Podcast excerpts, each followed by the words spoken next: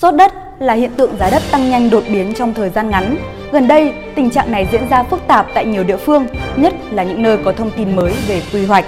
Hầu hết các chuyên gia đều cho rằng sốt đất chủ yếu do cò lợi dụng thông tin quy hoạch để thổi giá, tạo những cơn sốt ảo, thậm chí giở nhiều chiêu trò để bẫy nhà đầu tư còn non kinh nghiệm. Tất cả sẽ có trong bản tin Việt Nam Plus News.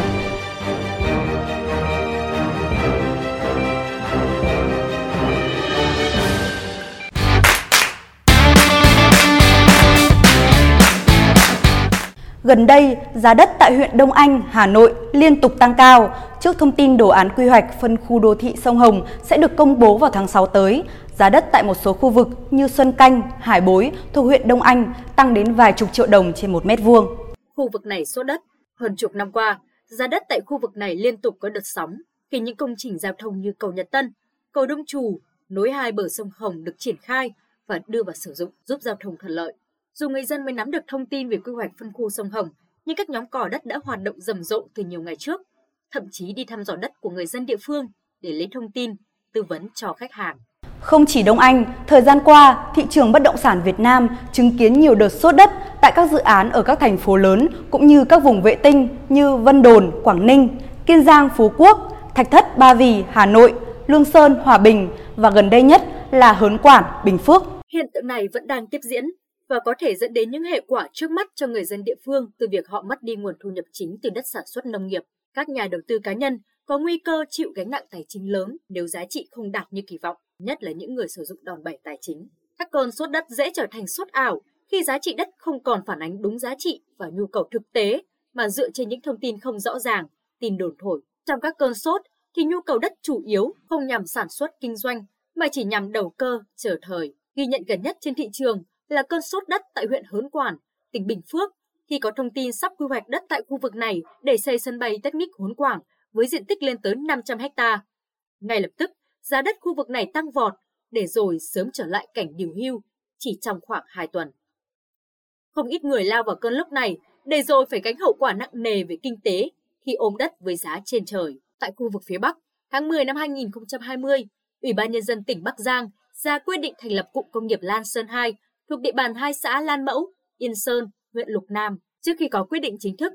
Trong nhiều tháng, thị trường bất động sản tại địa bàn hai xã trên rất sôi động với việc hình thành một số công ty môi giới, mua bán bất động sản với hoạt động mua bán chào tay tấp nập. Tiến sĩ Sử Ngọc Khương, giám đốc cấp cao Savin Việt Nam nhận xét, hiện tượng sốt đất tại Việt Nam đã xuất hiện từ những năm một nghìn chín trăm chín mươi ba khi thị trường chứng kiến cơn sốt đất từ việc ra đời luật đất đai năm một nghìn chín trăm chín mươi ba. Việc cho phép chuyển nhượng quyền sử dụng đất một cách dễ dàng và thuận tiện hơn đã tạo ra cơn sốt đất trên cả nước. Từ đó đến nay, sau ba mươi năm phát triển của lĩnh vực bất động sản, Việt Nam đã chứng kiến nhiều vụ sốt đất khắp nơi trên cả nước, với tiêu điểm là hai lần xuất hiện bong bóng nhà đất cục bộ vào đầu những năm hai nghìn và hai nghìn không trăm lẻ bảy.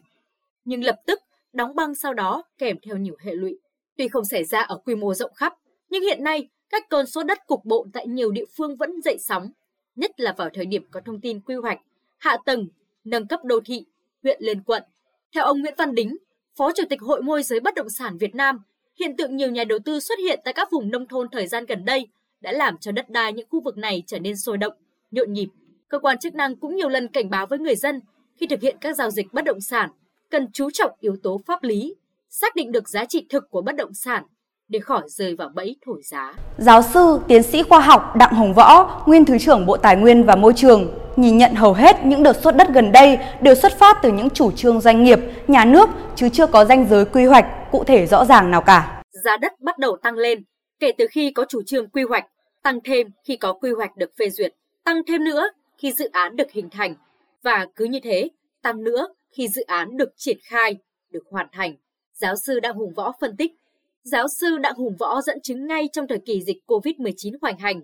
Nhiều người đã chứng kiến cơn sốt đất ảo xảy ra tại xã Đồng Trúc, huyện Thạch Thất, Hà Nội, ăn theo thông tin về hai dự án của một tập đoàn lớn đề xuất nghiên cứu triển khai. Giá đất xung quanh dự án tăng chóng mặt, cò liên tục đẩy giá, khiến không ít người bị thua lỗ.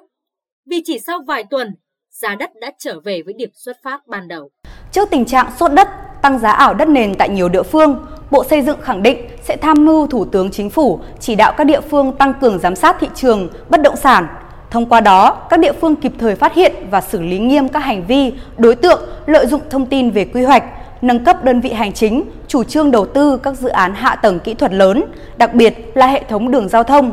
để làm giá, đẩy bất động sản lên cao nhằm thu lợi bất chính. Hội môi giới bất động sản Việt Nam cũng đã đưa ra một số khuyến nghị, trong đó đề cập đến việc cần gắn trách nhiệm của lãnh đạo địa phương đối với các hiện tượng sốt đất trên địa bàn. Hiện tượng giá đất tăng đột biến thường chỉ mang tính nhất thời, thậm chí tại các khu vực xảy ra sốt đất, giao dịch chủ yếu diễn ra giữa các nhà đầu cơ để thổi giá bất động sản lên cao. Còn thực tế, giao dịch đến từ người mua đất, mua nhà không nhiều. Sốt đất nền ăn theo quy hoạch hạ tầng, địa giới hành chính thường kèm theo nhiều hệ lụy. Vì vậy, các nhà đầu tư phải cân nhắc, cẩn trọng khi ôm đất làng để đợi lên thành đất phố, nhất là tính pháp lý và quy hoạch.